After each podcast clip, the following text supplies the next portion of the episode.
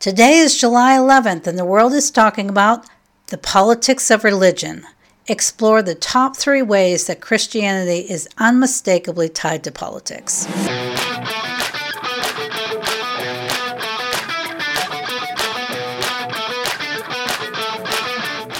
You're listening to What in the World? A look at current events through the lens of biblical truth with Amy Travis.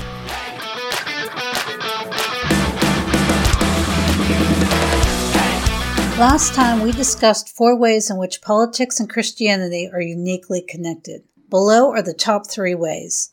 Number three, in America, the fight about quote unquote political issues in the church came to us, not the other way around. For example, when did marriage become a political issue? The answer is when our government made it one. Marriage between one man and one woman in a committed relationship, as instituted by God, has always been recognized and celebrated in every culture since the beginning of time.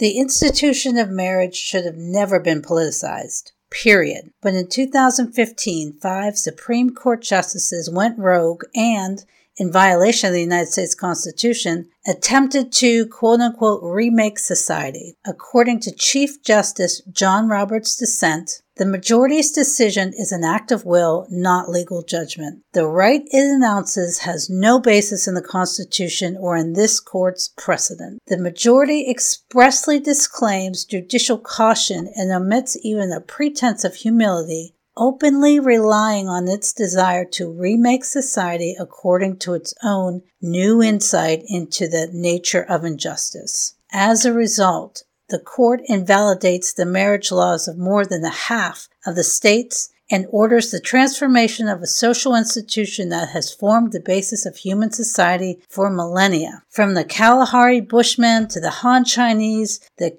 Carthaginians, and the Aztecs, who exactly do we think we are? So even Justice Roberts agrees that we must push back on this insanity. If we, as the Church of Jesus Christ, fail to influence the culture, the chasm between the biblical worldview and our society will continue to grow. For example, Russell Brand on Joe Rogan's podcast made the observation that even eating right and exercising has been framed as right wing craziness. Number two, God's judgment in the Old Testament often came through enemies, both foreign and domestic. When we think of God's judgment, we often picture flashes of lightning and a deep, booming voice from heaven at our displeasure. Think the Wizard of Oz. In reality, however, when God wanted to punish nations for their rebellion, he sent them evil kings and dictators. Yes, God used corrupt politicians to punish a nation's disobedience on many occasions. Take the example of when the people of Israel rejected God as their nation's leader and requested a king like all the other nations. Samuel warned them about how the king would exploit them and oppress them. Let me read to you from 1 Samuel 8 10 through 18. So Samuel passed on the Lord's warning to the people who were asking for a king. This is how a king will reign over you, Samuel said.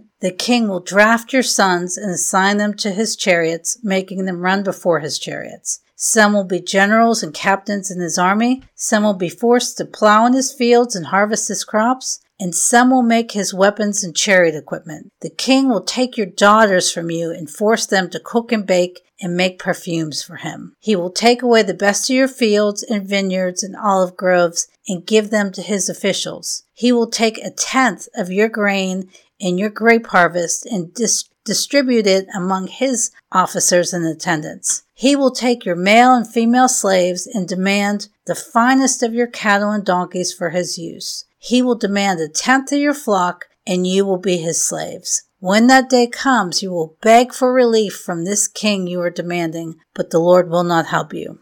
Or, in other words, and please, I encourage you to catch this, the prophet Samuel warned the citizens of Israel that a king or a dictator would steal their property, siphon off their wealth, force them into slavery, and traffic their children. Now think about that for a minute. In more recent days, however, God's judgment has taken other forms. If you look online, there's a video of a church in Massachusetts whose cathedral was struck by lightning just hours after a Pride Month celebration. God does have a sense of humor. Is God possibly using corrupt politicians and disastrous policies to judge America? Doing this for turning away from his laws and his principles? It's something to consider. And the number one reason was that Jesus was arrested, detained, and executed as a political prisoner, not a criminal one. The political environment of the first century Roman Empire dramatically affected Jesus' birth, ministry, and death. To argue that religion and politics are and should be completely separate denies this inconvenient truth. The Roman governor presiding over Judea even admitted that Jesus was innocent of all charges. He understood that the religious establishment,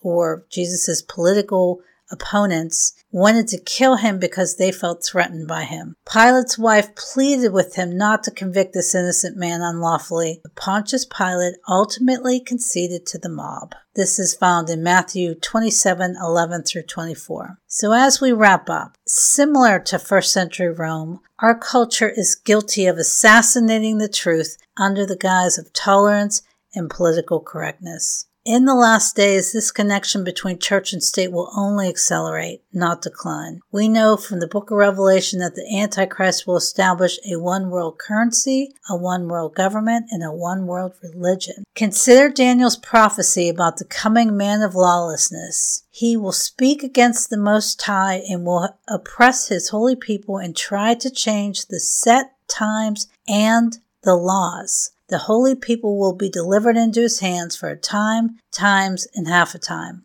That's Daniel 7:25. Yes, the antichrist will change the laws to persecute believers. Why should we as Christians be actively involved in the political climate? It wasn't just Jesus who was tried and convicted because of his radical ideology. Many of his followers suffered the same fate. We would be naive to think that our government, even in the beautiful United States of America, won't turn on us and incarcerate and even kill us for our allegiance to Jesus Christ. Every government does at one point or another. Thanks so much for listening and remember to always pursue the truth wherever it takes you. God bless you.